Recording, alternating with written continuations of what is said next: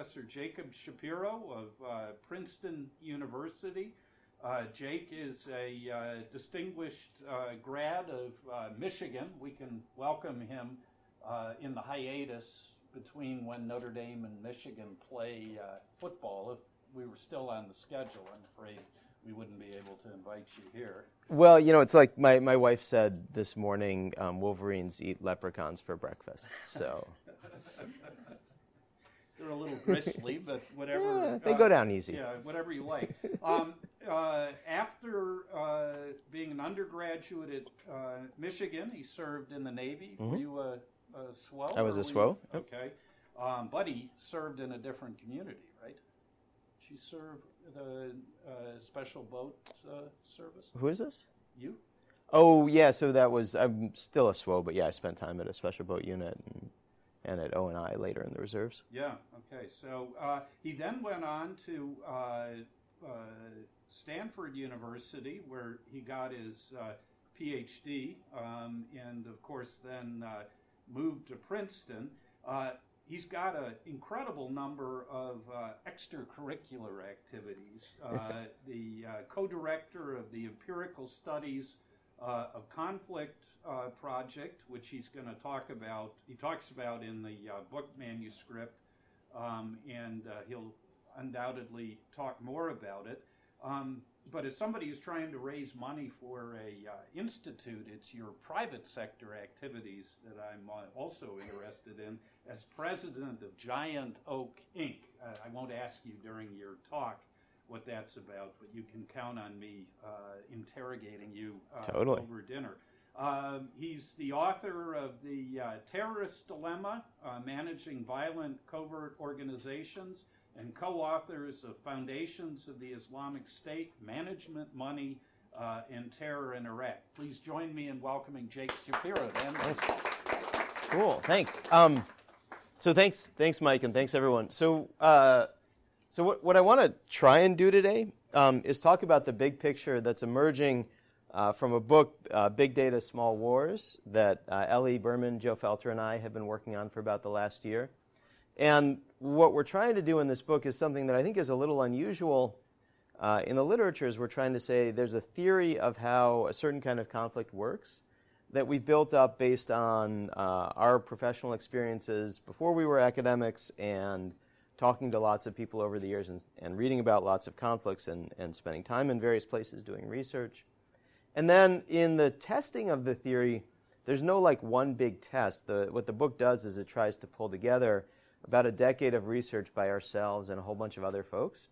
And so, what I'm going to try and do today is convey a little bit of the motivation for the book, uh, why we think it matters, a little bit of the theory, and then give you an example of like one piece of evidence, and then talk about kind of what that means for strategy. So, um, you know, it's a small group, so like, for God's sake, please interrupt me, like as much as you can, because it's going to get really boring otherwise. Um, but but this is what I want to what I want to do today. Um, you know, what I what I just talked about. And um, so so so what's the motivation for this? Uh, why why does the book matter? So um, if you think about the conflicts that um, you know the U.S. is engaged in, and over the years, and the conflicts that really motivate the policy discourse, a lot of them have been symmetric conflicts where you have relatively uh, peer competitors fighting against each other. And the amount of um, resources in terms of equipment, people, supplies that you can bring to bear on the battlefield or on various battlefields uh, in different locations has really determined the outcome of the conflict. So there might be kind of like individual tactical engagements where there's some uncertainty about the outcome or even like engagements at the operational level. But ultimately, like the thing is decided in large part by the ability to get more stuff to points in place in space and time. And so that's, you know, we open the book by talking about the experience of uh, the 1st Armored Division in, uh, in, in D Day and subsequently moving across northern France.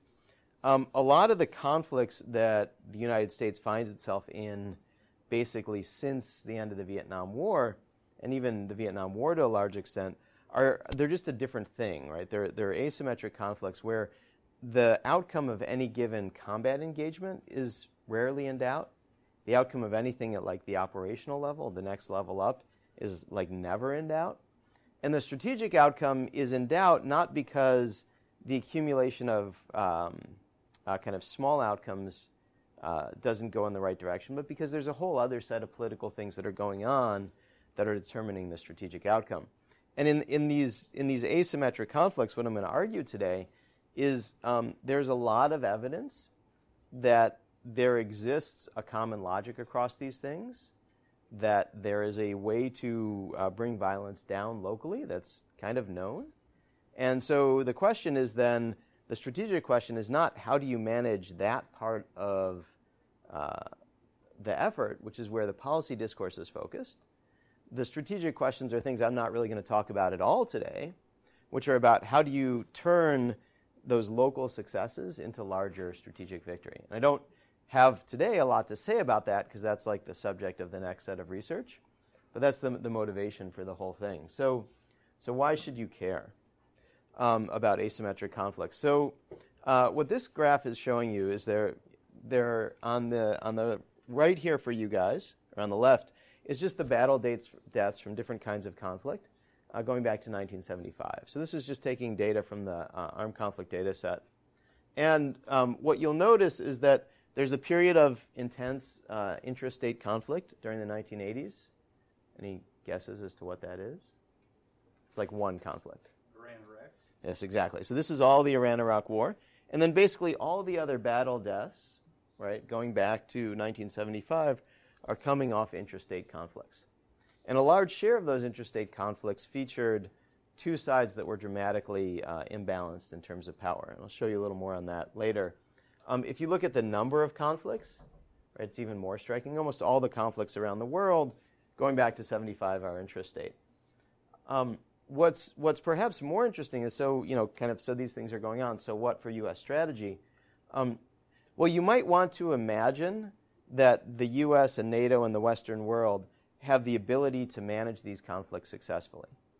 And so, what this is showing you is this is showing you the arrival rate of uh, interventions by the US and NATO back to 75. And you notice interventions arrive at a steady rate. And then on the right is the number that are ongoing at any given point in time. And you might notice that these things don't seem to end very much. Right? So you're arriving at a steady rate and the number you're engaged in on an ongoing basis is accumulating. So there's a there's some like strategic disjuncture here at the macro level in which the US and the West and NATO are repeatedly going into places, but we're not getting out. And so as I talk about the things I'm going to talk about today and give you like lots of evidence that at the local level there is a kind of way of getting to reduced violence that works, you should have in the back of your head, well, then why the hell are these things accumulating? Because clearly, we haven't cracked how to accumulate those local victories into larger strategic victories. And, and just to make this more precise, um, this is just showing you the same trends, um, but this is kind of the, um, uh, the, the specific interventions broken down by the country in which the intervening happened for combat and non-combat for the U.S. and NATO back to 75. So, you know, again, what you should notice here is lots of these long duration interventions, um, and uh, and then a lot of uh, a lot of others coming and going. So this is like the big background for for the study, is that you've got a lot of work going on by the international community to intervene in asymmetric conflicts. It is like sucking the oxygen out of a lot of policy disputes and policy discussions that could be spent on other things, and and doesn't seem to be a lot of successful strategic resolution. Uh, okay, so um, so that's the the big motivation. So then the second kind of thing to think about is well, what's the what's the microdata look like? And what I'm going to show you is a series of, of, of small multiple plots like this. So this one is showing you for the 24 most violent districts on a per capita basis in Afghanistan and Iraq. What were the monthly trends in combat incidents recorded uh, by the U.S. and its allies from 2004 uh, uh, or 2005 to 2014 for Afghanistan and through 2011 for Iraq? And, you know, if you stare at these, um, you know, some things might pop out. So I don't know, since, since we have a small group, like what are some things that pop out for you guys staring at these?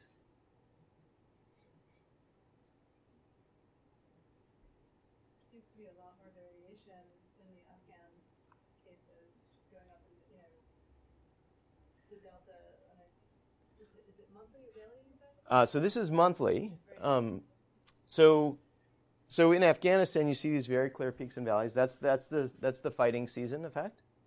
So um, you know, a place like Zari is uh, way up in the mountains, um, in in southern Afghanistan, and so you like you just can't move around in January and December because like there's tons of snow on the ground and no roads, no good roads to snowplow. So no one's moving. So you get some big seasonality there. Uh, but then you also get some really interesting um, things that aren't seasonality that seem to be very idiosyncratic and have very different trends. Um, so Nad Ali uh, here uh, is a, a, an area outside of Lashkar Gah in Helmand province, which was the focus of a big offensive in 2010 that was like part of the centerpiece of um, uh, uh, McChrystal's campaign. Um, and and sorry, 2009.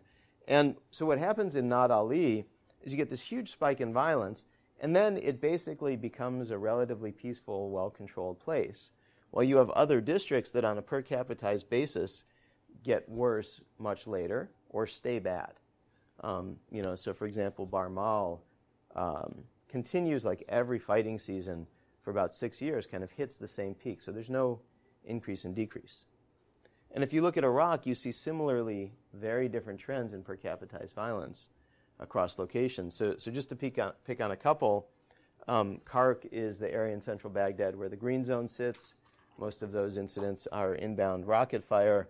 Um, violence there peaks pretty clearly in mid 2007 and then tails off as sectarian violence in, in Baghdad ends. Um, the peak of violence in, uh, in say, um, uh, uh, Balad doesn't come until late 2007, but it stays high throughout 2008 as um, uh, this is a, an area uh, outside of Baghdad where a lot of the fighters from Baghdad, from uh, the Sunni militias, were kind of pushed into as the awakening pushed them out of Baghdad. So there's tons of heterogeneity in local trends. And um, you see this in other places too. So this is just doing the same thing except now it's quarterly because we have a longer time series for these two countries, for Pakistan and the Philippines. So same same idea, just showing you kind of regular trends in conflict. And what you see again is that in each of these places, there's a lot of variety within country in the timing of violence. If I showed you these for different kinds of violence, different kinds of violence would peak and vary at different times. And so, what we're trying to do, kind of epistemologically, in the conflict is across a whole bunch of countries, learn what's driving that variation and see if we can use that to understand something deeper about conflict.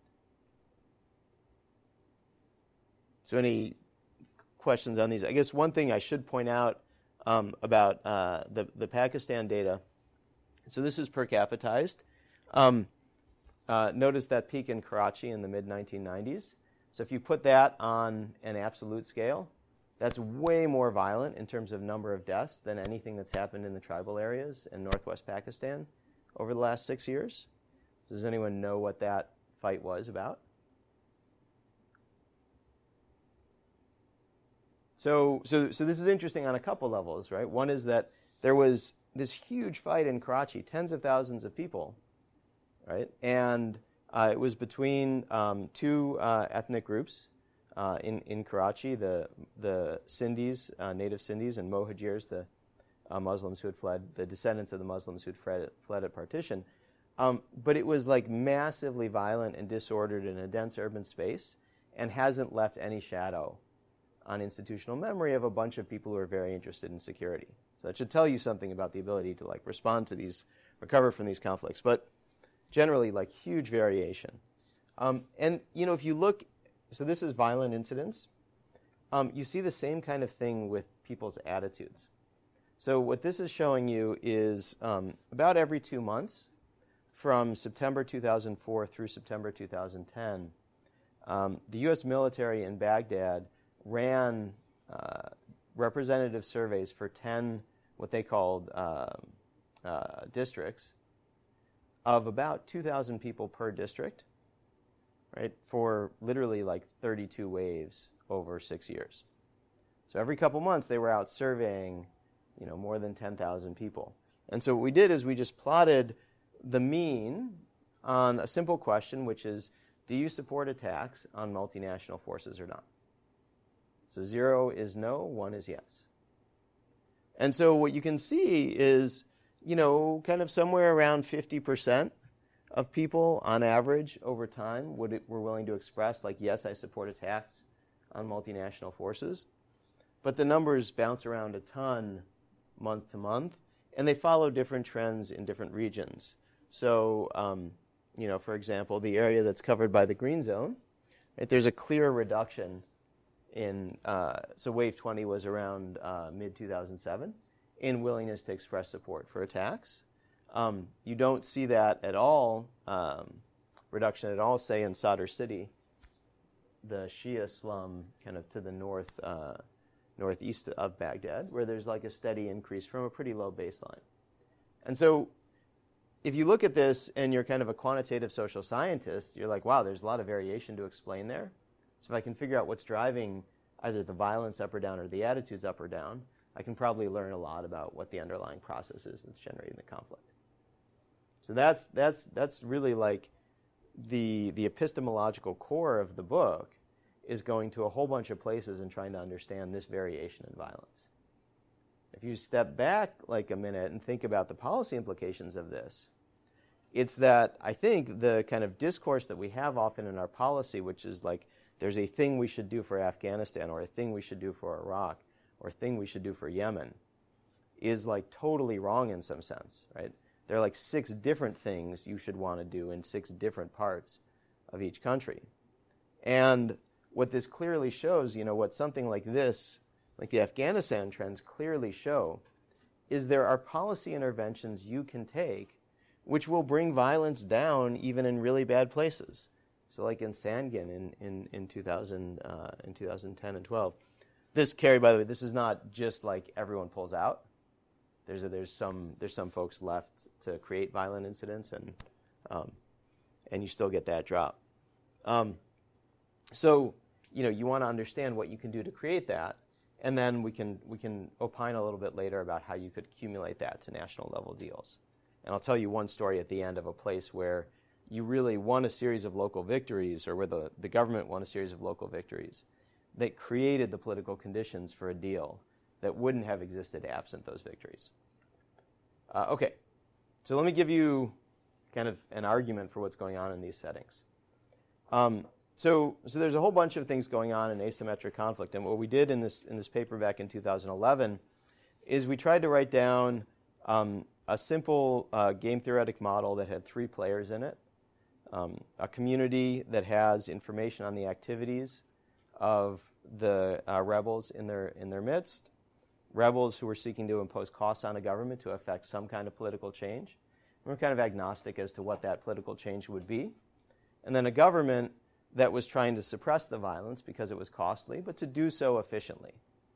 And you know, something you see in lots of places that experience long-running political violence is governments don't go all in.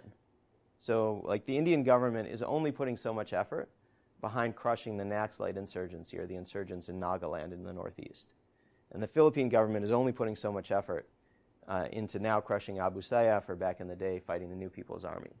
And you know, the U.S. government in the 1870s was only putting like a little bit of effort into suppressing white, um, uh, you know, kind of um, planter terrorism against newly enfranchised African Americans during Reconstruction. Right? You could have done a lot more, but you made a decision that there was some level of cost you wanted to get to, so you employed force. So we think about a series of interactions here. And what I'm going to do a little bit later is I'm going to show you some quantitative evidence on the relationship between civilian casualties and tips that are flowing into the, government. Um, but in various papers, we've explored all these interactions. And um, so I think the, the right way to get kind of some intuition before I talk to you about how the model works is to show you some things that people have said on this. So, one of the things we did as we were working on the book is in uh, 2014 and 2015, Joe uh, went to the Philippines where he'd served as um, uh, a foreign area officer, uh, as a special forces officer, and as a defense attache for a number of years, and went around and talked with both uh, his friends in the army and people they were friends with, and then some of his friends in the army had previously been guerrillas, and so he spent some time talking to some of the guerrillas as well, and collected like a bunch of um, a bunch of kind of uh, interviews. So we have this nice interview archive um, uh, from these folks. Uh, but one of the most interesting was this gentleman Vic Corpuz. So I don't know, if, has anyone heard of Vic? So, so Vic is a really interesting character in kind of the annals of 20th uh, century insurgency he was a lieutenant in the Philippine Army, uh, wasn't happy with the Philippine government, and so went over and fought with the communist rebels for several years uh, as Ka Ming. That was his, his nom de guerre when he was a rebel. Um, was, was captured, was put on trial, sentenced to death. Um, for reasons that are not clear, his execution wasn't carried out, and several years later, he became a key figure in brokering a deal between elements of the NPA and the government, at which point he rejoined the army and rose to the rank of general. He's like really interesting character. Um, so I mean, he was one of the few people who's literally fought on both sides in a long-running insurgency, and um, uh, Vic, in his interview, over and over said things like this. Um, so this was he was talking about the importance for the guerrillas of having the population providing them information. Um, of course, that goes both ways. And so another set of people we interviewed were people who were engaged on the government side currently in trying to fight uh, the Islamist insurgency in the South. And um, something that came up uh, with them was this question of, you know, in that diagram I showed you uh, that arrow, which was like services going to the people. And so, why would that work? And so, when you talk to people, you hear kind of lots of different versions of why that would work. Some are transactional, some are not. Um, the point, uh, the point that uh, that General uh, or Kakalala, sorry, was was trying to make here um, was really about the informing challenge that people have, which is I'm I'm I'm you know I'm a civilian. I'm kind of doing my duty, or the story in the that we tell in the book. Um, there's a father who's putting his kids to bed and he hears some people moving around outside his, outside his hut, um, messing around with a pile of garbage on the side of the road. And you have a choice as to what to do. And historically, people like this had provided information to counterinsurgents, but they did so at great personal risk. And so all kinds of strategies had to be created to make it possible for them to share that information.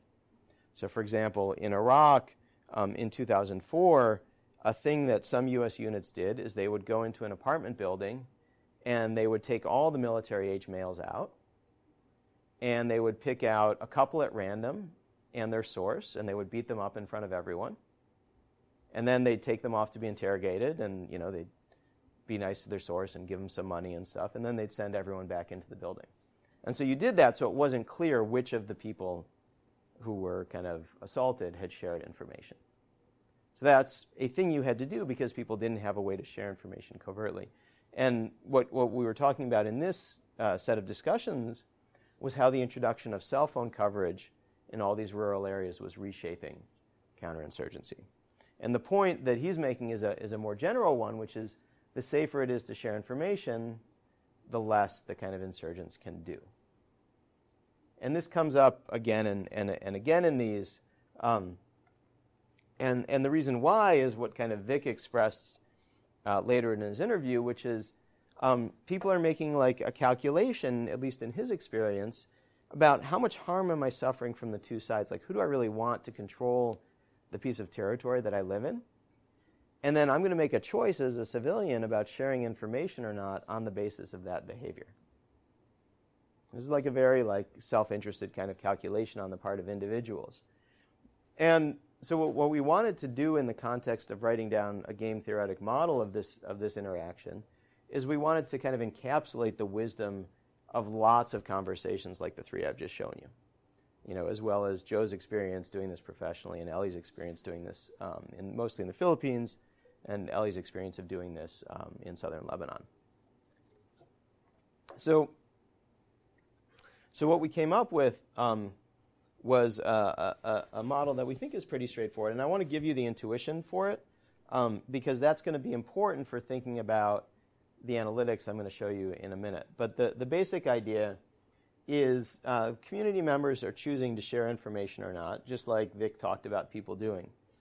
And when they make that decision, they make it knowing that if they share information, the rebels are very susceptible to government force because we're by definition like in a set of conflicts where the government has the ability to apply overwhelming force if they know where and when to do it. And this is where like that intuition can lead you astray is if you think about environments where it's actually like a force on force issue, like maybe some rural African insurgencies, then that information may not be that valuable. But in contexts where um, you know, the U.S. and its allies are engaged, or where you have a potentially competent force like you know, the Indian Army or the Pakistani Army or the Filipino Army, or basically any army that has lots of funds and support from outsiders, then that information makes you very sensitive. So, so that's the, the, the community's choice.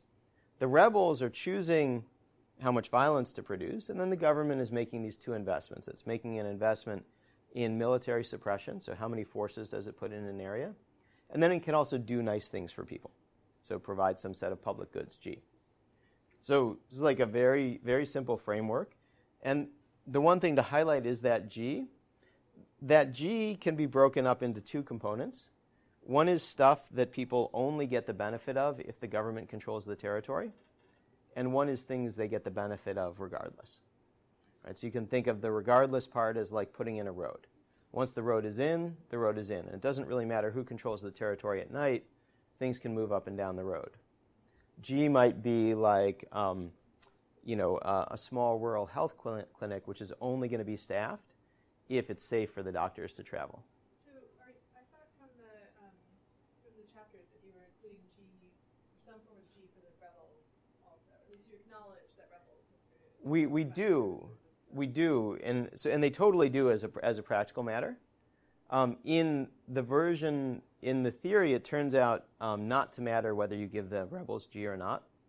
The allocation decision on the government side is the same because the rebels are going to choose some optimum, and um, if the government is providing G and the rebels are providing G, those shift a little bit the like equilibrium level of violence you get but they don't shift the direction of any of the comparative statics on the government side. And since what we can measure in, in data is government's investments, and since there aren't, there's no, there's no thing where it's like that we, there's no thing in the theory if you if you write the theory down with the rebels being able to make an investment in G, there's no thing where at like high levels of G the government's best response function looks one way and at low levels of G it looks another. And so for estimation, it didn't make a difference. But it's totally true that in, in practice, some rebel groups do, some rebel groups don't. And when you write down the model with rebels having the ability to allocate to G, what, um, what makes the difference is how costly is it for them to provide services. And so if you think about the groups that have provided services, like a prominent example is Hezbollah, when it was operating as a guerrilla group in southern Lebanon, provided services. But it did so in areas outside of Israel's ability to reach out and touch them without initiating a full scale reinvasion of Lebanon. It never did so in areas that were hotly contested. And in Iraq, like Al Qaeda in Iraq and, and the Sunni militant groups, never really provided services because everything was so tightly surveilled that had they tried, the people doing it would have been arrested immediately. So they never did. The Shia militias did a little bit um, in places where they could compromise the police, so they could kind of get away with providing services without without arrest. So the, like the loose intuition for variation across groups matches what you, what you would see in the theory, which is if it's really costly for the rebels to provide a unit of services, they just don't do it. And you know, when, when we when we looked out at we, we looked out at like lots of groups for purposes of the book, um, we found some did, some didn't, and it, it seemed to map onto this dimension of could they basically get away with it? Like, could they use it as a strategy without getting lots of people rolled up? So, okay, so, so, so, so, so how does this thing work? Just really quickly, um, uh, there's going to be some community attitude that's unobserved by both sides. And so this is just like people's private political beliefs, which no one, no one knows for sure, right? Like in any conflict, um, people on both sides have an idea of how everyone feels, but they don't know for sure. And the reason that's substantively important is you see mistakes on both sides in conflicts, and that's driving the variation that I'm going to show you later in the amount of tips that are coming to government forces in Iraq. Um, so governments and rebels choose what to invest in, community members make their choice, and then control is, is determined. And so, so the way this thing works, the way the equilibrium works out in this model, is there is a level of violence that defines what we call an information sharing constraint, which is the level of violence above which the population gets so frustrated with the rebels that they start sharing information. And the equilibrium of this model turns out to be you know, if you assume rebels can make nu- enough of a nuisance of themselves that the government cares and a couple other conditions, the equilibrium of the model turns out to be this very intuitive thing where you produce violence like right up to the level at which the population will flip, and then you stop. And because you're uncertain about the community's preferences, sometimes you produce a little more than they're willing to tolerate, and then someone decides to inform and and and, and so so this is kind of kind of the the, the equilibrium interaction. Um, uh, this is this is how rebels talked about this in Iraq. Um, so um, this is Carrie. I apologize. You've seen this quote before, but this is from a series of communications that were written um, within the Al Qaeda in Iraq cell in Ramadi in early 2006 immediately after they assassinated uh, Sheikh Nasser al Fadawi, who was one of the initiators of what later became known as the Anbar Awakening, the, the movement of a bunch of Sunni tribes in Anbar to realign with the U.S. against Al Qaeda in Iraq. Um, and so immediately afterwards, there's like a bunch of communications, and the central leadership basically writes to the local leaders in Ramadi and says, um, You shouldn't have done that. Now you've really pissed people off, and they're going to turn against us. So basically, you've exceeded the level of violence that the population will tolerate. And so people are going to start informing.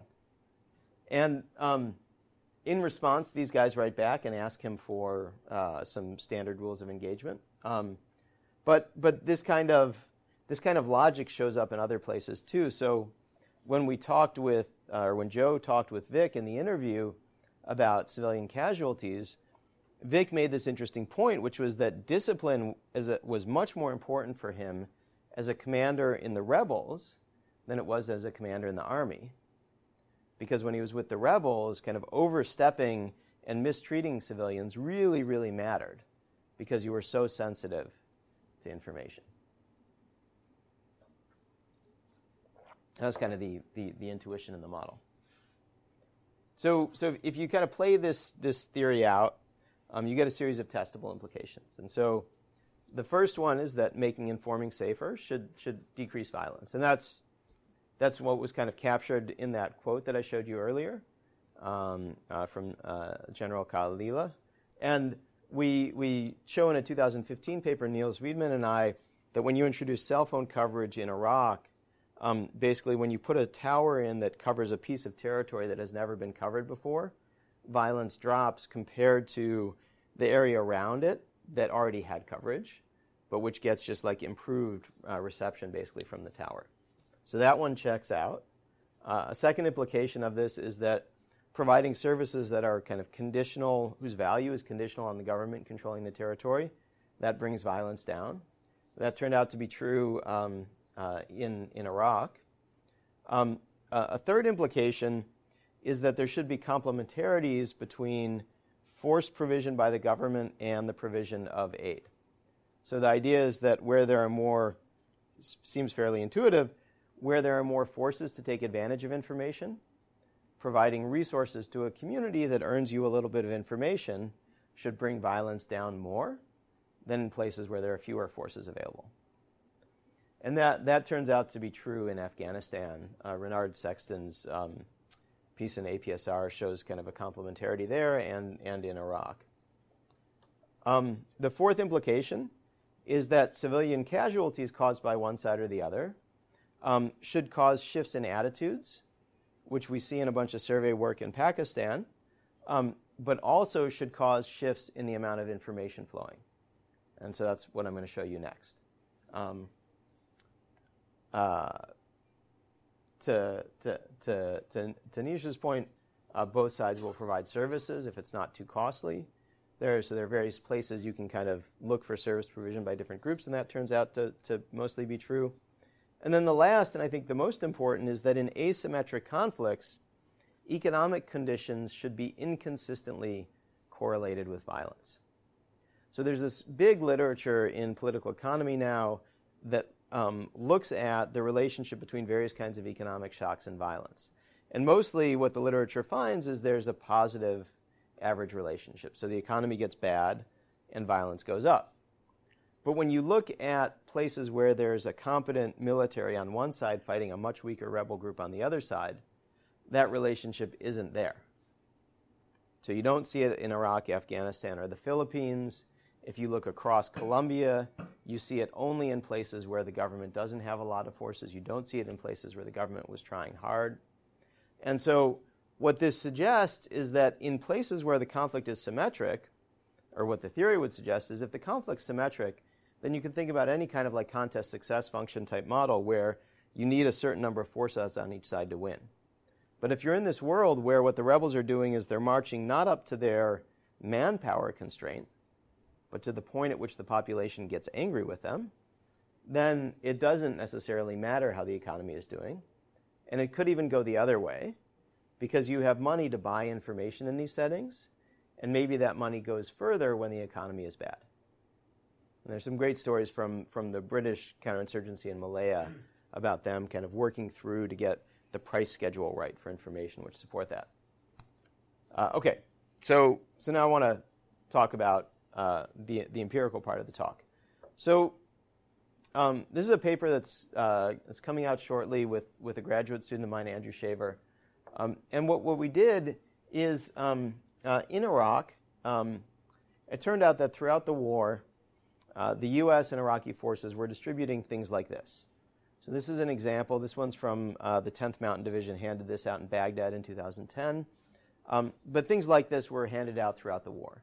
So this is a little card, a little laminated card that soldiers would carry with them, and they'd give out to people uh, as they walked around. And all these cards are like variants on this theme, which is if you don't like what's happening, a way that you can fight back is to provide some information. And the first, uh, the first line that people could call into to provide such information um, was set up uh, in southern Iraq even before U.S. forces had gotten to Baghdad. And this is, this is like a standard thing. Um, you know, this is like some of the advertising that was provided for this during the war. And you know, um, the main line was this 130 line. So all the Iraqi telcos and the cell phone providers set it up so that if you dialed 130 on your phone, it was a free call. It didn't cost you any minutes, um, and, and, you could you could uh, you could share information. The CIA put up like a bunch of things online that you could go into to provide information, and so this was a, a general effort to collect tips. Um, uh, they did um, a bunch. They hired YouGov to do market research on how the advertising for this stuff was working. And we, through FOIA, got some of the YouGov data declassified, um, which was kind of interesting. And, you know, so basically, like, there's like super high awareness that these tip lines existed among Iraqis so that you could call in information or text in information. So, um, uh, you know, this is this is kind of funny. This is from a New York Times photo, which um, has the guy holding up the ad I just showed you in the background. It was kind of fun. We found this picture, like going through old New York Times articles, and we're like, oh, hey, that's like the ad that we also found. Um, other countries have adopted this. So Pakistan, after um, uh, a series of attacks in 2010, including one on a school in Lahore, created this 1717 line. Same idea. You can, um, if anyone can read Urdu, this basically says like, if you don't like uh, terrorist activity, call 1717 and we will do something about it. And so, um, so, so what, uh, what we, what, what we, and by we I mean Andrew managed to do, um, is he actually got uh, geolocated data on the flow of tips declassified for like a 60 week period. So, um, so on a weekly basis, I'll show you what the, the reports look like in a minute. But there were these reports made to the headquarters of multinational forces Iraq, saying in each, uh, or multinational corps Iraq, saying in each province of the country this week, how many tips did we get on insurgent activity? And so what we can do is we can take that and then we can say, okay, let's look at where were civilian casualties caused by one side or the other. Because we worked for from like 2006 through about 2009, worked with uh, Iraq Body Count to do, which is now every casualty counts, to do like a much better job of geolocating harm to civilians in Iraq. Um, and, uh, and we got information on civilian casualty incidents. And then, um, you know, we can control for a bunch of other stuff. So combat incidents in this administrative data that the U.S. government maintained, the thing I used to show you those trends earlier, um, the, the, um, the data Carey created on like the number of forces present in an area, population data, we can control for a bunch of stuff. Um, so what the cool data look like is this. So in response to a FOIA request um, on, on tip data, we kind of knew the data were being tracked. Um, they included this set of PowerPoint slides that um, that showed basically the, the flow of tips by province uh, by week for this 60 week period. And so what you can do is there's like a there's some software out there that will let you take any generic chart that has a scale on it and extract the numerical values. And so we just ran these through that to get a, a count of the weekly tips that were flowing in to coalition forces. And so now, these are useful tips. What did they, they mean by that? Um, so, we spent a bunch of time calling and talking to people who worked on these tip lines, both Iraqis and Americans. And what they meant by useful tips was one of two things. Either uh, they were able to preempt an attack with the tip, or it gave them information that was useful in an ongoing investigation.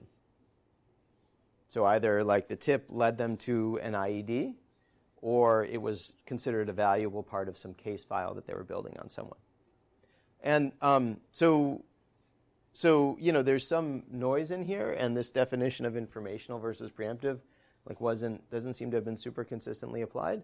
But generally, this was this was what they found useful. Um, what share of the stuff coming into these lines was this? Uh, we don't actually know because for most of the country they didn't record it. Uh, in Basra, the British did. And so the ratio of useful tips to like overall uh, ranged from, in Basra over the course of the war, ranged from like one in five to one in a hundred at certain points in time where the militias in Basra were trying to like flood the tip lines and make them not work. So this is this is kind of what was useful net of whatever the insurgents were trying to do to jam the lines. When we when we talked to the operators about this, um, what they told us is that when someone came on early on, they weren't very good at like telling what was good and what wasn't. But very quickly, you learned that it was not hard to figure out who was faking it and who wasn't. So I don't know if that's right, but that's, that's kind of what they told us. So I'm gonna, in a totally unbiased way, choose to believe them because it makes the data makes the data better. Um, so so what's the identification strategy? So anytime you have like data like this, right? You always want to know can I identify a causal effect going from the treatment to the outcome? So you need something that's moving the treatment around that's independent of anticipation of the outcome. And you could easily imagine how that could fail here, right? One could be, um, you know, people in an area um, anticipate that there's going to be some big um, risky thing happening by insurgents that's going to cause civilian casualties, and so they start calling in tips ahead of time. Right? Another might be that um, government forces are moving into an area, so people feel safer calling in tips, so tips go up. But because government forces are moving into an area, they get in more combat, and so civilian casualties also go up. And so what, what we're gonna what we do here is we say, look, this is like there's nothing there's nothing fancy here. We say, look, the trends in tips by province are like fairly smooth. They go up and down a little bit, but they kind of they kind of move up and down like relatively smoothly. So this is the arrival rate uh, of tips per enemy initiated combat incident. So this is like how many tips are you getting per time you get attacked. Um, so that's like a relatively smooth time series. The arrival rate of civilian casualties caused by government forces or insurgents is very stochastic, right? There's this like there's not a clear trend here. So in green is coalition caused civilian casualties, and you see these these things aren't happening like every day. There are certain days where they happen, uh, and then there are other days where they don't. Even in like relatively violent places like Nineveh province, where Mosul is, right, there are lots of there are lots of weeks with no civilian casualties caused by coalition forces, and then some weeks with a with a significant number. And the same is true for the insurgents. And so, so what we're going to try and do is we're going to try and isolate the variation in tips that's coming off that variation in casualties, um, that randomness in casualties, and the empirical strategy. So it's, it's going to be like pretty straightforward. Um, uh, there's some random component to civilian casualties, and and this is like if Carrie and I get in a firefight um, maybe there's someone walking behind her, and maybe like they were delayed at the checkout counter leaving the supermarket, and so they're still over there at the moment that we get in the fight, and so they, they're safe.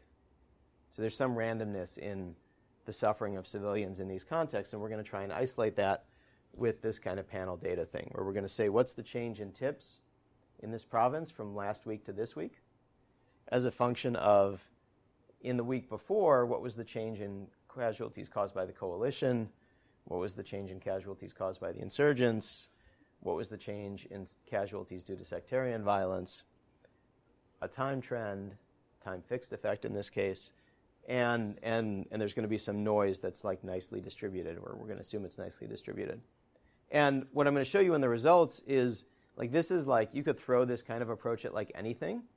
Um, it's like incredibly robust. So all the things you would think that might make this fail just don't in this case. So it's probably causal. So that's the, that's, that's the story. And, and to step back to the big picture for a minute, the reason like this is worth going into is the epistemological like approach of the whole project is to accumulate credible uh, facts like this one, like what I'm going to show you here, in like lots of different settings, and think of them as like pieces of the puzzle to fill out the evidence around those six implications that I showed you when we did the theory. So there's like nine or ten different papers where we do something like this in some setting. Um, okay, so uh, so let me show you results. Um, we have we can calculate descriptive statistics, which is nice. Um, what I do want to show you guys is that, um, in general, um, the the kind of average change in the number of tips coming in over the period from um, uh, mid 2007 to like mid 2008 is downwards, which makes sense because like this is the period when the insurgency uh, is coming down. Uh, the same is true of the number of combat incidents. Um, most weeks you have like no change in the number of civilian casualties going on. That's because most weeks neither side causes any, and then sometimes they go up, sometimes they go down. Um, there is a steady rate of sectarian casualties coming on, and that's positive because this is a period when, for most of the period, sectarian violence is going up. So uh, let me show you some tables, um, which is everyone's favorite thing to look at in a presentation. Um, what, what I want to try and encourage you to do is, is read these tables as if they're like a graph.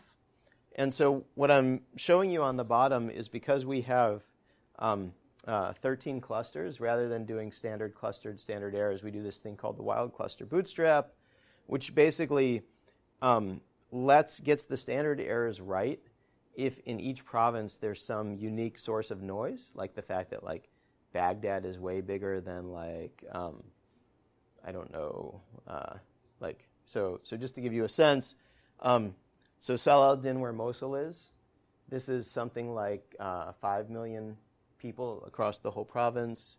Um, Baghdad is something like uh, eight or nine million, or sorry, Nineveh is uh, four or five million. Baghdad's eight or nine million.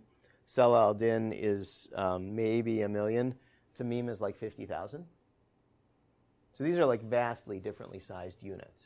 And so the standard errors are going to be really different.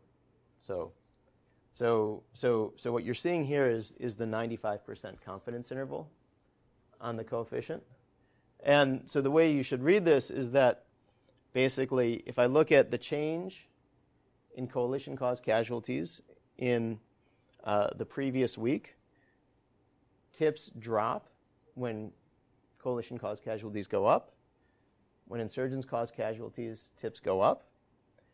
These things, when you like independently are there, when you control for both, right? They're both arguably arriving through some random process. The effect remains. And then you can start to kind of think about different things you could control for. So you might worry that it's like an artifact of sectarian violence. And so if it was, if you controlled for changes in sectarian violence, it should attenuate the coefficient, and it doesn't. You could worry about it's some spurious thing due to like when combat goes up in the next period, tips go up, but casualties also go up. And so controlling for combat should attenuate the effect if you that were the case, and and it doesn't. Or you could worry about there's just something like specific about levels of violence in certain periods that are generated by past combat and past tips. And if that were the case, then controlling for what's going on in the period which the tips are provided should attenuate the effect. And again, like it doesn't. So I like I've like I've been working on stuff like this for like a decade now. I've never had results like remotely this stable before. So it's almost like suspicious. Um, so, so, so real quick, so the magnitude of these effects. Um, so, an increase in civilian killings by insurgents, so one standard deviation increase, which is seven civilians killed in a province in a week. That predicts about three and a half tips flowing into the tip line in the following week. So I don't know whether that's big or not. It's a one and a half percent increase on the mean. Um, a one standard deviation increase in killings by coalition forces, about five and a half civilians killed. Um, that predicts 4.4 fewer tips, or a 2% reduction from the mean. So, if, if you know when you do like um, policy experiments, you normally think about standardized treatment effects in the 0.1 range as being meaningful, like policy relevant treatment effects. So these are you know between like 0.6 and 0.7 standard deviations. So they're not big treatment effects in, in, you know, by kind of what you think about in the policy evaluation literature. Um, but the effect of one of these tips could be quite large. So during the period of these data, um, we talked to a bunch of people who were working with this information. And what they told us is that in most areas that they had worked in, people would go out on an operation. They would run a raid, um, or in some cases use indirect fire, so drop a bomb or send, uh, at that period, drop a bomb on the basis of a single tip. So one tip could drive an operation that went and rolled up like an IED making cell in an area, and that skill set was highly concentrated, so you could see significant effects from some of these. Um, you could start to think of all kinds of other things that might drive this. So lots of stories people come up with are about like past trends and informing having like some long run trend in an area. So an area is just like moving against, say it's moving against the government. So people are informing less over time, and civilian casualties are going up over time because people are more cooperative with the insurgents, and so the, either the soldiers get frustrated and are more likely to cause civilian casualties, or the insurgents are able to operate in ways that put civilians at risk more because the civilians are willing to tolerate it because the area is moving against the government. So if any of those things were driving the results, if you threw in controls for past changes, you should attenuate the result. And so if you control for, you know, four weeks of previous changes in civilian casualties, again, you just want to kind of like look across and see that the coefficient and the standard errors really don't change much as you march across. So controlling for past civilian casualties doesn't move things. Combat incidents doesn't move things. Trends in informing doesn't move things. Controlling for the size of an area doesn't move things. There's a technical way in which the result could be spurious um, if areas just had like different levels of violence that were correlated in, in a certain way. Um, like none of those things affects the overall trend. And in fact, the more you kind of throw at this, the like more statistically strong and the larger the effect becomes substantively. Um, you know, if if there are people in the room who are really persnickety, you could you can throw lots of fixed effects at it. You could think about weighting the regression. You could think about weight. You could think about looking only at Sunni and mixed areas where all the violence was. Um, you could also think about this the fact that um, the civilian casualties time series um, is like very very um, over dispersed, and that's a technical way of saying there's a really small number of truly horrific incidents in which 20, 30, 50, and in one case 100 people get killed, and then a lot more things where one or two people die. And so those really big incidents could drive a spurious result, like the standard thing with any regression. And so if you take those and you say if it's over three standard deviations from the mean, so if it's over plus 20 or minus 20 change from the previous week, we're just going to call it plus or minus 20. So you reduce the influence of those outliers. Um, the results actually become stronger. So there's like all that stuff uh, isn't doing it. Cumulative effects, same thing. Um, it's not being driven by any one province. So what we do here is we just drop one province at a time and re-estimate the model. So there's no one place that's driving the effect.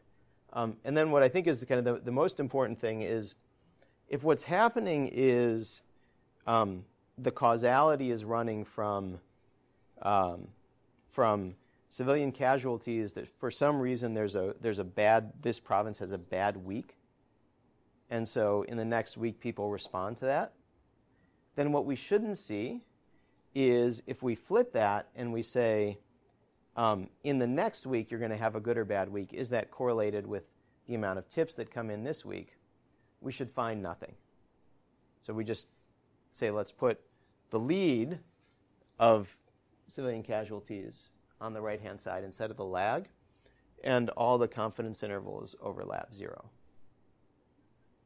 Right? So, so, so, so time is kind of flowing in the direction that we've, we've posited. Right? So if there were just like some general trends that were driving this, you would fail this kind of placebo test. Um, so again, substantively, this is meaningful. Um, this is some examples of kind of what these things led to. So these are from the declassified documents as well. So these are like in the reports where they're talking about what are we getting from the tip line. These are the kinds of things that, that people said resulted from tips. So, you know, these are kind of, this is two IEDs. You know, this is a period where in most provinces you were having, uh, you know, high tens to low thousands of IED attacks attempted in a given week. So this is not this is not a big event. Um, this is a pretty big event right? because the production of IEDs was highly concentrated. So highly variable effects. Um, what I can tell you is if you look for an effect from this variation of tipping on levels of violence, you can't find anything. And so there are two ways to interpret that. One is like the whole theoretical edifice is wrong and that the information flow really didn't matter. So maybe the first stage is there. Maybe people are sharing information or not, but it's not important. The other way to read it is it's like a super noisy environment, and those very small or those small uh, treatment effects that you're observing from variation in casualties, you just can't pick up the effect of those on violence given all the other things that are making violence go up or down. You know, because you know, the epistemological approach here is, is to take lots of studies and see if they kind of accumulate around one picture. I tend to think it's the, the former, that it's, it's that it's just like, or the latter, that it's just too noisy, not that the whole thing is wrong, but maybe the whole thing's wrong. Um, okay, so, uh, so the first, the first thing to point out, just like the, the quant evidence I showed you, uh, is, is that and um, that's important in, in the sense that this is a relationship that professionals in the literature have posited for at least 50 or 60 years, and that's been core to a lot of academic debates around uh, asymmetric conflict and rebellion and insurgency. And this is the first direct, kind of um, plausibly causally identified quantitative evidence for that relationship. So I think that's kind of cool. Um, um, yeah, uh, that's uh, that's that point. Um, and you know, the identification is not ideal. So if you want like a super well causally identified study, um, this isn't it because we're aggregating evidence across, in, in, in the case of Nineveh and Baghdad, pretty big populations. And so there's a lot of noise that's getting averaged out. Um, but, uh, but I can't think of anything that would explain the stability of the results other than the story that I'm trying to tell you.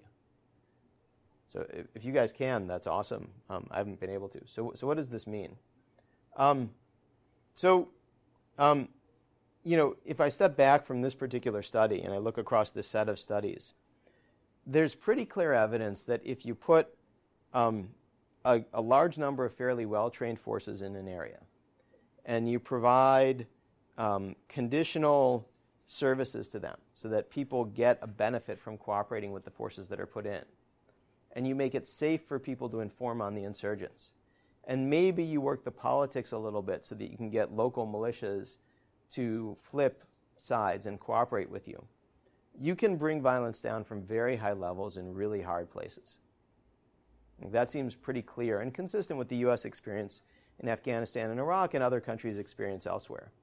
Um, so there exists an approach that you can take. There's like a there's a recipe to fix a valley or to fix uh, you know a mid-sized city or even a large city, as the case of Mosul uh, illustrates. Um, it's not in, in kind of this work, but those local successes can clearly pave the way for strategic deals.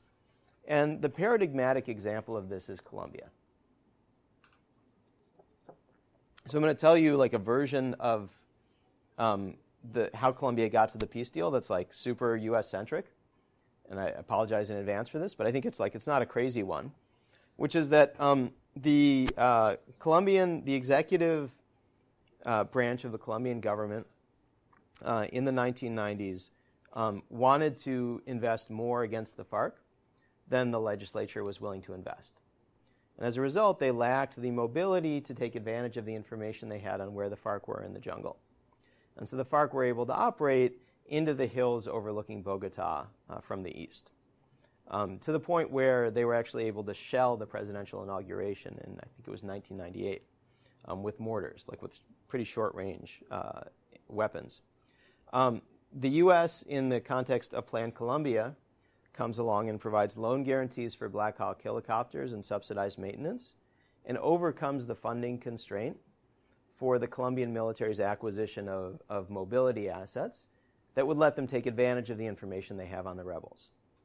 They start using the helicopters to push out into, previ- into areas previously ceded to the FARC, and they push the FARC away from all the major population centers to the point where it's a pretty peripheral thing in the country's politics um, by you know 2008 2009 um, what this enables is two things. It creates great political pressure within the farc to make a deal because they're clearly not getting the political changes they want through military means. And it makes it possible after a number of years for the government to make a deal without losing power Right? Because the deal and the, and the concessions made to the FARC in the recent peace process would have been unimaginable four years ago when the memory of the FARC being on the footsteps uh, of Bogota was so fresh in people's minds. But by pushing them out into the, into the hinterlands, you created a situation where you could make a bargain that would stick. So, you know, we can talk about other examples of this, but, you know, we think the way this works is the local Successes affect the incentives of insurgents. So think about like the logic for a Sunni nationalist insurgent in, say, mid 2007, when the the, when the awakening has moved through many parts of the country, and it's clear that there's an increasing number of forces focused on you, right? Your incentive to change sides and kind of stop fighting while you can, while you can, is much bigger than it was for like the first couple people to switch sides. Um, can affect national level politics. So, to, to, go, to go to the, the Iraqi case, um, there were a significant number of people in the country, indeed a, a plurality by some accounts, in um, 2009 who were willing to vote for someone who said that there should be like accommodations made with former insurgents. That would have been unthinkable in 2007 at the height of the insurgency for, for, for someone like Allawi to get any votes at all in Shia areas. And by 2009, he was. Not a ton, but he was getting them. Um, and local successes can pave the way for economic growth. So if you think about um, India, uh, there's a, a, a town um, in one of the in, the in one of the Naxal belts in the town uh, in the in the state of, of Chhattisgarh um, that is like booming. It has a nicer airport than uh, Detroit, um, and it's booming for steel production and mining because the thing the government has done is they've pushed the Naxalites in that area far enough into the jungle that international companies and large Indian companies will start locating there to take advantage of uh, the rich iron deposits and coal deposits in the region. So you can create the stage for economic growth. And if you go there now, um, the police kind of find it inconceivable that the Naxalites will be in districts that they were in just a decade ago because they've had so much economic growth and they have so much more capacity now. Um, so those kind of local victories are like clearly uh, neither necessary because you have plenty of conflicts that end without them, and they're clearly not sufficient because Iraq. So I think the challenge for kind of future scholarship is you've got, like, I think we've established a broad range of evidence around one theory of how these asymmetric conflicts work. That theory suggests a menu. That menu is kind of like the consensus in the policy community, has a lot of evidence behind it. But um, it's not getting, in lots of cases, the strategic outcomes that you want. And so I think the kind of deep question we're kind of left with, and what's driving the next set of research, is how do you transition those local successes into something that looks like a strategic victory. And you know, Colombia gives you maybe one example, um, but that was you know you had to freeze that conflict for basically almost a decade before the politics around it changed enough that the two sides could make a deal that looks like it's finally going to bring uh, the FARC in from the cold. And so, like maybe that's a generic lesson, but um, but that's a long time frame for like U.S. strategy to think about. Great. Uh, thank you very much. Uh, the floor is open for questions, keeping in mind that uh, the lease on the room only lasts for 20 more minutes. Okay. Uh, we'll ask the uh, questioners to be brief and the respondee to be brief as well. Boy, I got a lot of questions. Uh, Nisha. Um, so, yeah. Okay, so I want to ask the question I really want to know, which is the question you just raised, which is how do you translate these? Oh, I can totally talk about that. We have some results. Okay, so then uh, that uh, that's the question I, I really want. I've got like eight um, backups. The answer to, but I also just, I'm curious how your argument and whether it maps onto Kalyvas's theories of zones. Um, but you know, this idea of information provision is is critical to his argument, and a lot of what he finds or suggests is that information provision driven by petty grievances. It's not useful information. Um, so I, just, I, I was just curious how theoretically you, how and whether you're connecting your argument and findings to, to his argument. Yeah. So, so um, let's let me talk about that. I'm sure the the first question will come up more, but I think the relationship to his arguments come up a lot. So there, there are a couple things, um, you know, assumptions that are kind of baked into Kalyvas's argument about zones of control, which I think aren't um, aren't necessarily right in highly asymmetric conflicts, and are certainly not right with the existence of um, basically good cell phone coverage in conflict areas. So one of them is that um, the the risk to me from informing is, is um, highly dependent on who controls the territory.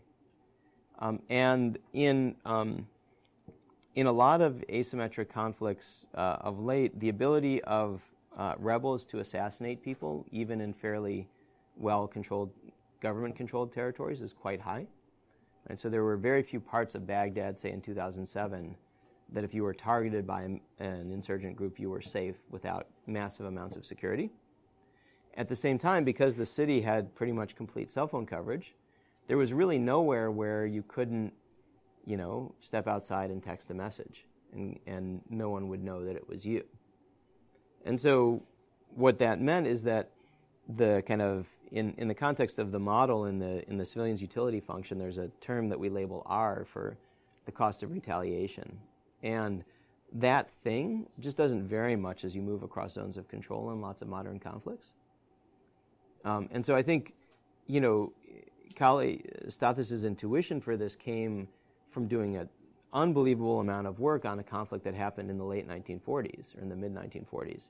And the set of tools that people had both to communicate with each other about who should be killed, to find who should be killed, and to communicate information to the government that in the world we live in now is just like vastly different. Um, the other thing is when you you know when you go out to test that argument, um, like a lot of the tests just don't hold up. So if you take like the same stuff they did in their um, 2009 uh, AJPS piece that he and Matt Kocher did, and you just take the same data and extend out the period uh, for the rest of the Vietnam War as opposed to the small slice that they did, it totally doesn't hold up.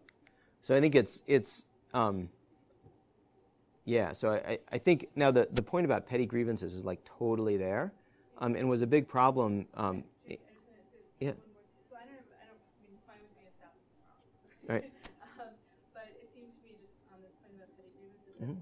but also speaking to having cell phone coverage or having cell phones, Mhm. that one implication that might be interesting to look at is that rebels might get better information Mhm. because it's not anonymous, or it's less likely to be anonymous, right? They probably don't have the tip line that the government has.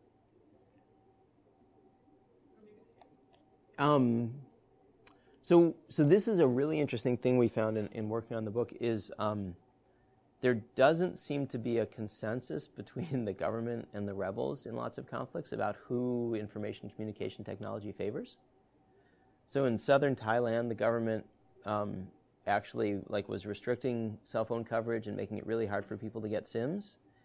Um, and in um, uh, northern Nigeria and Afghanistan, the rebels were threatening providers, making them shut down towers at night or blowing them up altogether. Uh, in Iraq, um, uh, some of the Sunni groups were threatening the providers for not doing a good enough job of maintaining coverage. And so there's like there's not a there's not a clear consensus. I'm just, I'm making a really simple point. Yeah. which is but just that if there's an anonymous tip line, if you, if the, if your R is low, Right.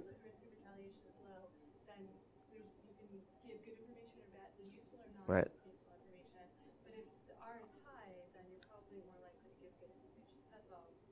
Oh, right, right. a really simple point. Because if the R is high, like you're not going to do it unless it's worth it. It's just I know, an interesting implication for your finding. Yeah. No, that's right. Yeah, I have to think about. So that would be okay.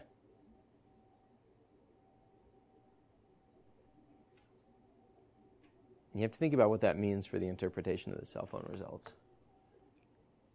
It's interesting. Okay. Dan. Yeah, um, great talk, really fascinating. I'd love to know if you've presented this to uh, DOD or Trump. Um, but my question is along the following lines. In your last slide, you had something about local successes, Mm-hmm. but absent from that was the role of tips in those local successes. It seems like most of your empirical work was about tips. So I'm wondering what happened to tips on your way to the conclusion. Uh, so um, you know, what do tips actually do? Do they create a virtuous cycle? Why do these conflicts not end? Um, if you get a tip, does that lead to a tactical victory? Does it lead to a, a fake? Could it be a fake tip that leads to civilian casualties? Mhm. Um, if, it, if tips are generally good, why doesn't it create a virtuous cycle where you end up winning tactically that accumulates to a strategic victory? So I'm just wondering what, what happened to tips and what do they do? Yeah. So so it's a great question. So um,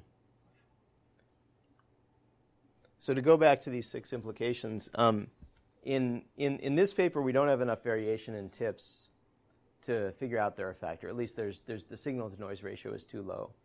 Um, uh, what what we did in that that I/O piece um, is we showed that uh, basically um, rolling coverage into an area reduced insurgent violence and um, it did so quite substantially. So, if you, you know, cell phone coverage, you know, when you put in a cell phone tower, um, like if you put a tower here, you've got a cell that covers this area, a cell that covers this area, and a cell that covers this area.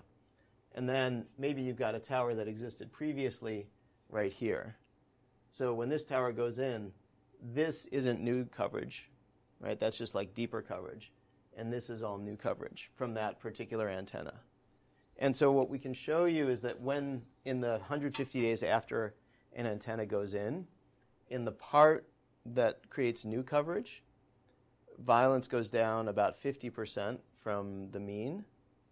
Um, well, IED attacks go down about 50% from the mean compared to places covered by the same cell that already had coverage. So it's like this very like it's like in this part of the town violence drops dramatically and in that part of the town it doesn't for IED attacks.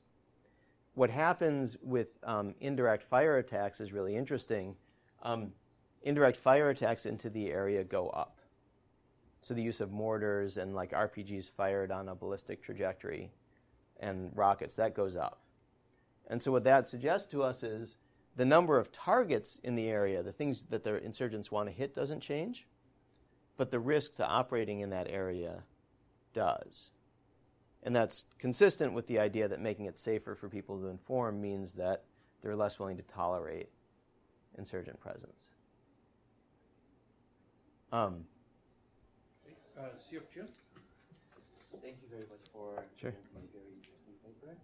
Um, my question is, if you have considered the effect of um, relative military capabilities on um, information flow, um, it might be the case that if the government is really, really strong, then people might be likely to, might be more likely to um, give tips to the government. So um, I was, just curious whether you considered that fact. So, so in the um, in the results that I showed you, um, I, it, it would be really unlikely that that were driving the results because we're looking at these week to week changes, and the number of forces in an area weren't changing that quickly.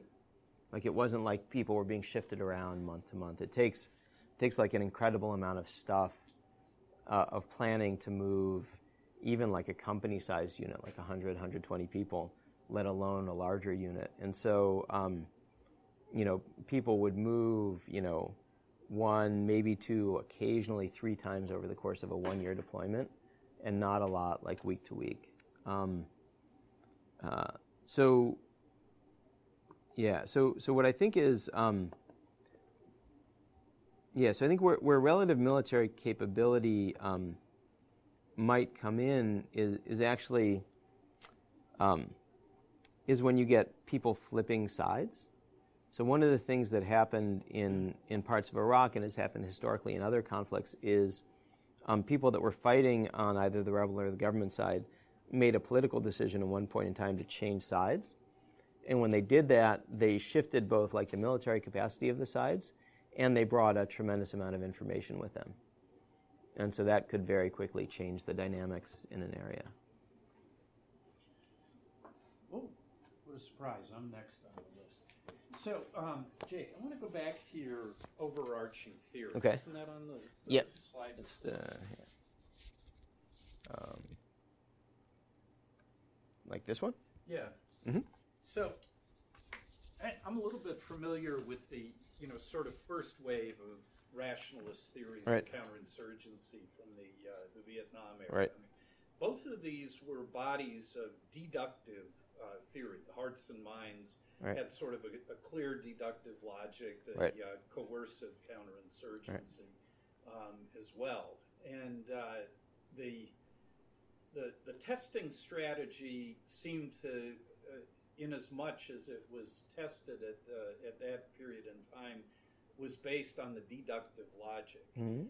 Um, that's not what you're doing, though, is it? So so let, let me let me just Yeah. sort of sort of spin out.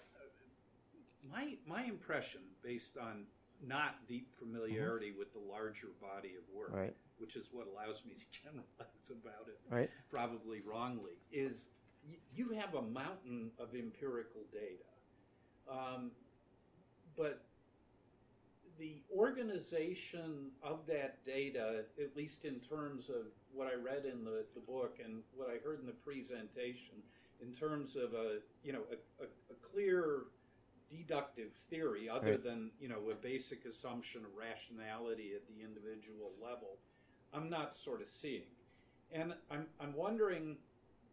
A, if that's uh, an unfair characterization of how Mhm. you got where you're at, but B, in terms of the, the last slide, the, uh, the policy implications, the beauty of the, the hearts and minds and the, uh, the coercive um, counterinsurgency bodies of theory is that you could state the implications based on them, you know, in a pretty, pretty straightforward sense um, uh, of propositions. Uh, I'm not so sure based on this what I would take away. So if you were if you were briefing this Mhm. for a policy audience, Mhm. you know, wh- what are the, the bottom lines? Don't kill civilians.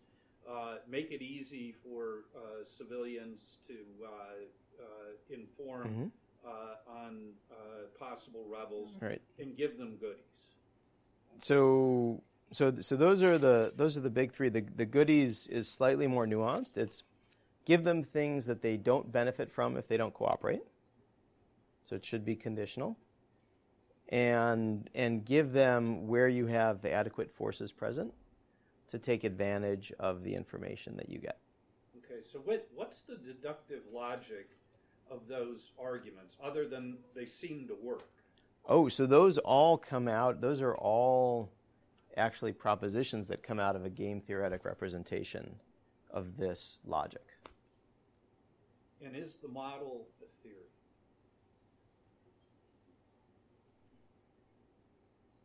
That is a like very deep question in some way. I mean, for us, what the model did is it, it, it let us say we had this basic intuition about how the interaction worked.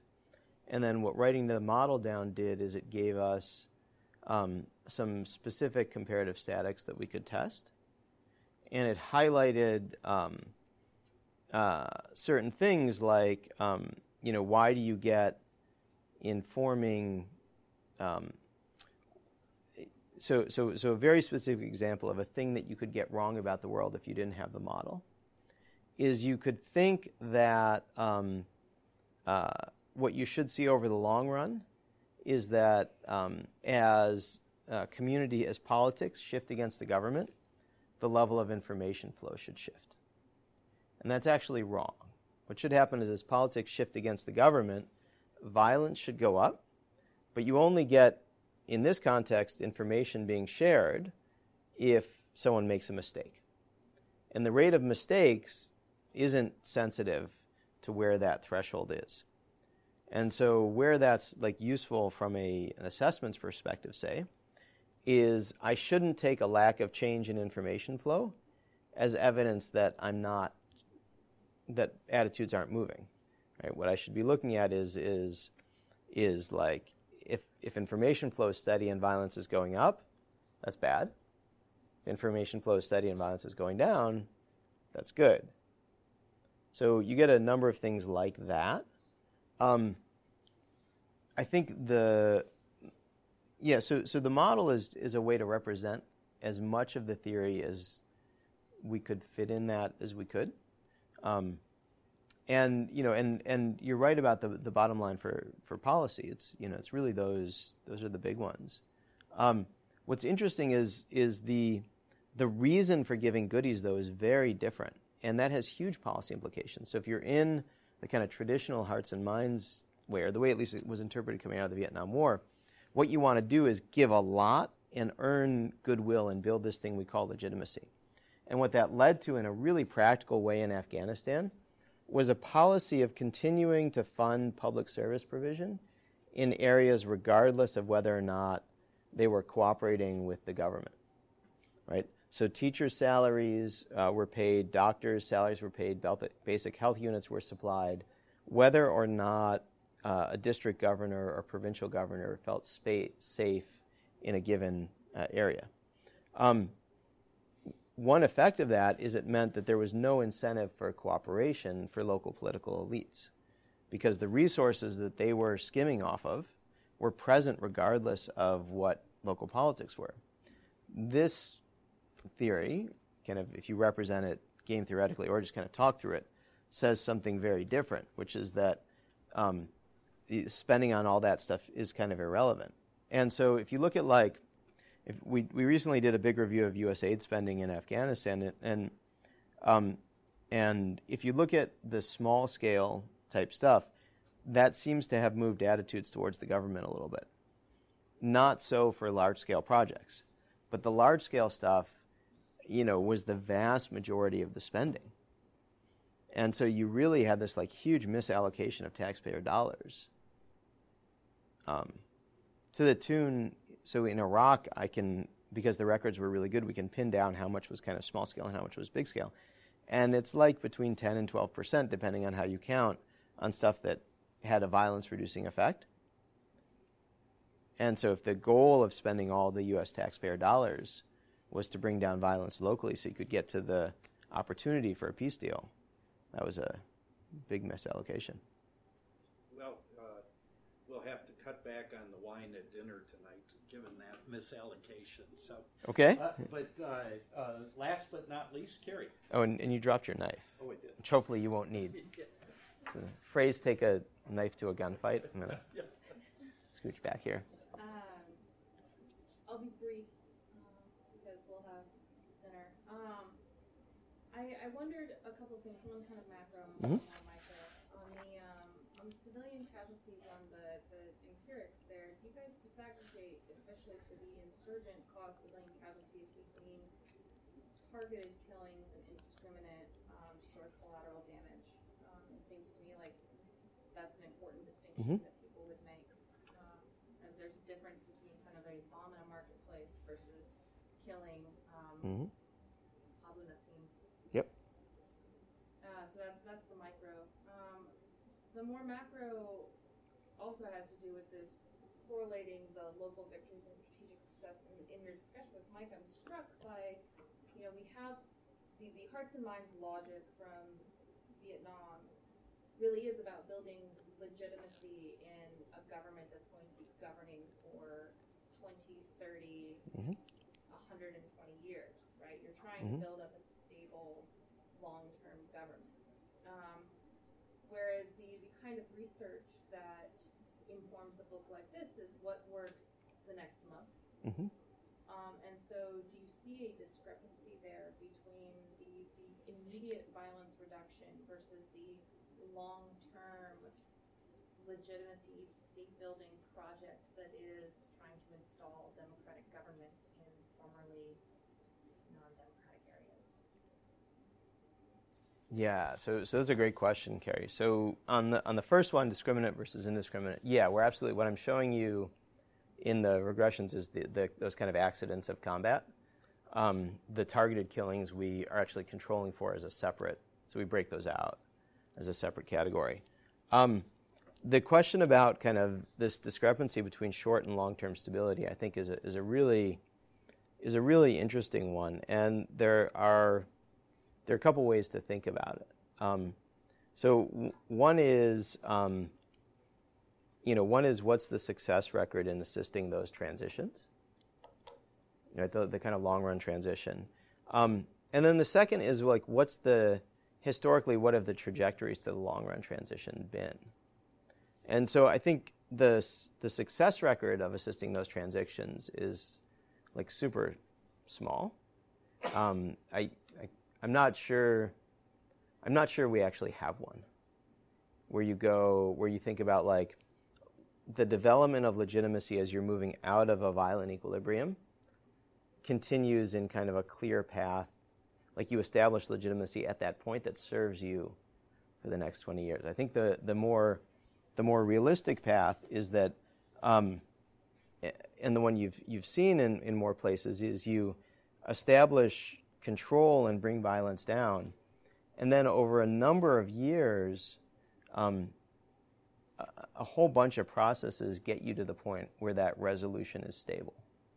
And so there's a deterioration of relationships that people have that serve them well in producing violence.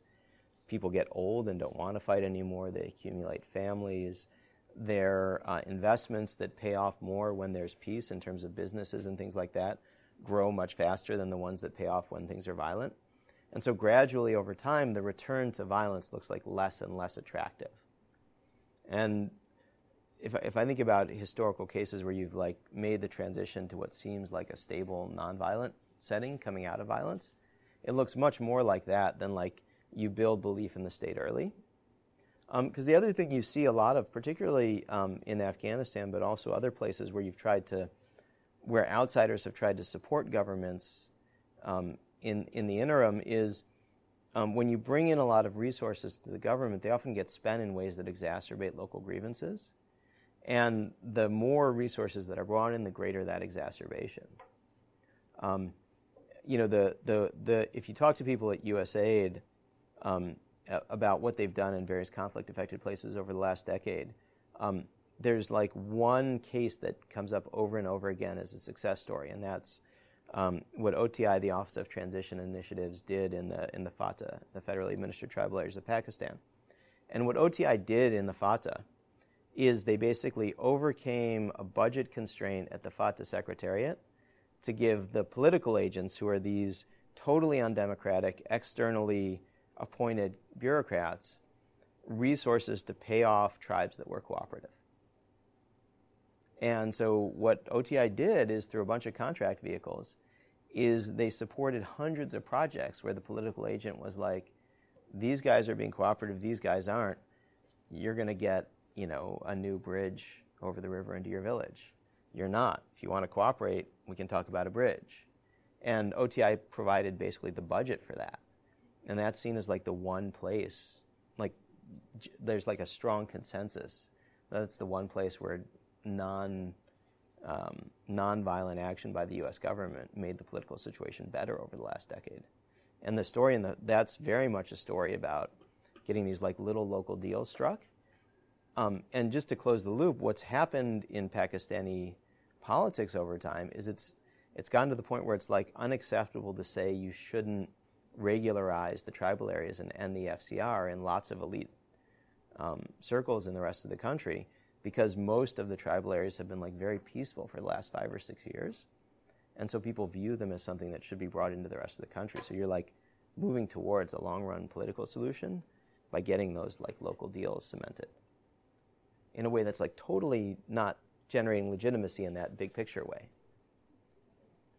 Great. And uh, on that happy note, uh, please join me in uh, giving a warm round of applause If you'd like to follow the Notre Dame International Security Center seminar series, please visit our website at politicalscience.nd.edu forward slash NDISC forward slash, or follow us on Twitter at hashtag ND underscore ISC. Please note that opinions expressed in the seminar series are solely those of the participants or speakers, not of the International Security Center or the University of Notre Dame, which take no institutional position. Music for this podcast is licensed under Sample Swap.